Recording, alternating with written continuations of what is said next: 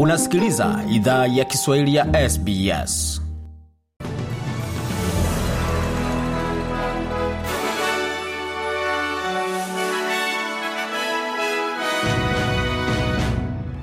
Jambo popote lipo na karibu katika makala ya idhaa ya Kiswahili ya SBS. So, hapa ni muktasari wa habari zilizotufikia hivi punde.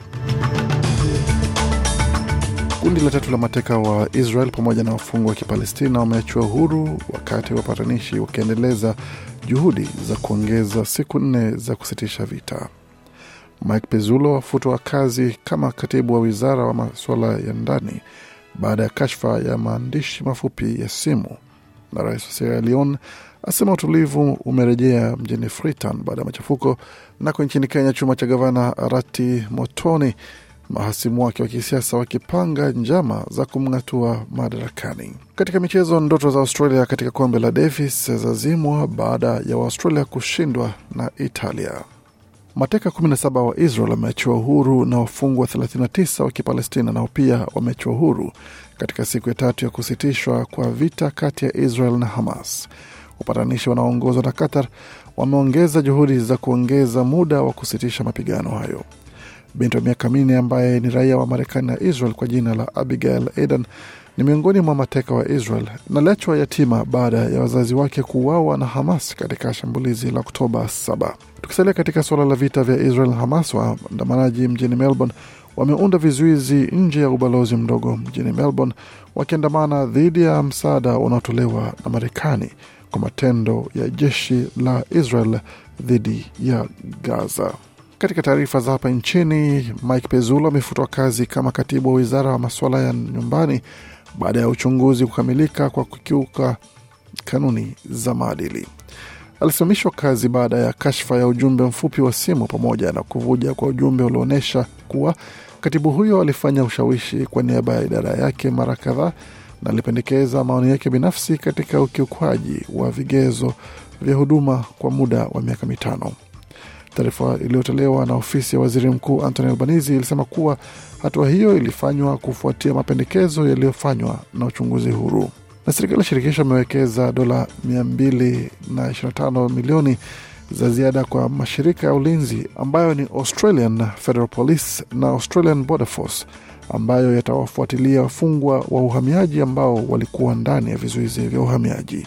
Watu wengine 45 wameachiwa huru pia kutoka vizuizi hivyo baada ya uamuzi wa mahakama ya upeo kutoa hukumu kuwa kufungwa bila tarehe ya kuachiwa huru ni kinyume cha sheria, hali ambayo inaleta idadi kamili ya watu walioachiwa huru kufikia 138. Uamuzi wa Novemba unahitaji walioachiwa huru kuwa chini ya masharti ya vizuizi pamoja na kuvaa vifaa vya kielektroniki vya kufuatiliwa milele. Barani Afrika, rais wa Sierra Leone Julius Madabio amesema hali ya utulivu umerejea nchini humo baada ya kutokea shambulizi dhidi ya kambi ya jeshi kwenye mji mkuu wa taifa hilo mapema jana Jumapili. Akihutubia taifa kupitia runinga ya taifa usiku wa kuamkia hii leo, rais Bio amesema kwamba wote waliopanga na kuongoza shambulizi hilo wamekamatwa na kwamba operesheni za usalama na uchunguzi wa suala hilo zinaendelea. Tukielekea moja kwa moja hadi nchini Kenya, hususan katika kaunti ya Kisii, huenda ukuruba wa kisiasa uliokuwepo baina ya gavana wa Kisii Simbarati na naibu wake Daktari Robert Monda umeingia dosari kufuatia matukio ya hivi punde ambapo naibu huyo alikutana na wakosoaji wakubwa wa kisiasa wa bosi wake.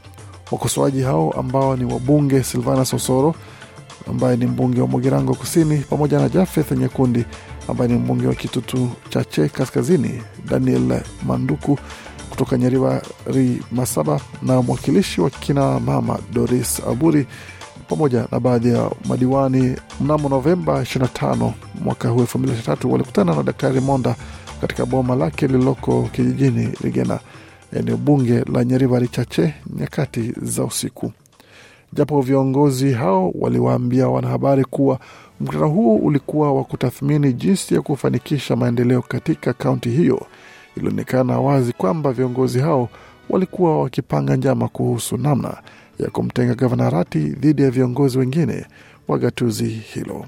Mengi zaidi kuhusu yanayoendelea katika kaunti hiyo tutawaletea punde tutakapopata taarifa kamili. Tukielekea moja kwa moja katika masuala ya michezo, ambapo Australia imemaliza katika nafasi ya pili dhidi ya Italy katika michuano ya Davis Cup, hiyo ikiwa ni mara ya pili mfululizo kwa Australia kuvunjwa moyo katika fainali za Davis Cup. Australia ilikuwa na matumaini ya kushinda taji hilo kwa mara ya kwanza katika miaka ishirini, ila haikuwa hivyo. Jack Sina aliongoza Italy kushinda kombe lao la kwanza la Davis Cup katika miaka 47 baada ya kumshinda Alex de Minaur wa Australia katika seti mbili zikiwa ni sita tatu sita sufuri mjini Malaga.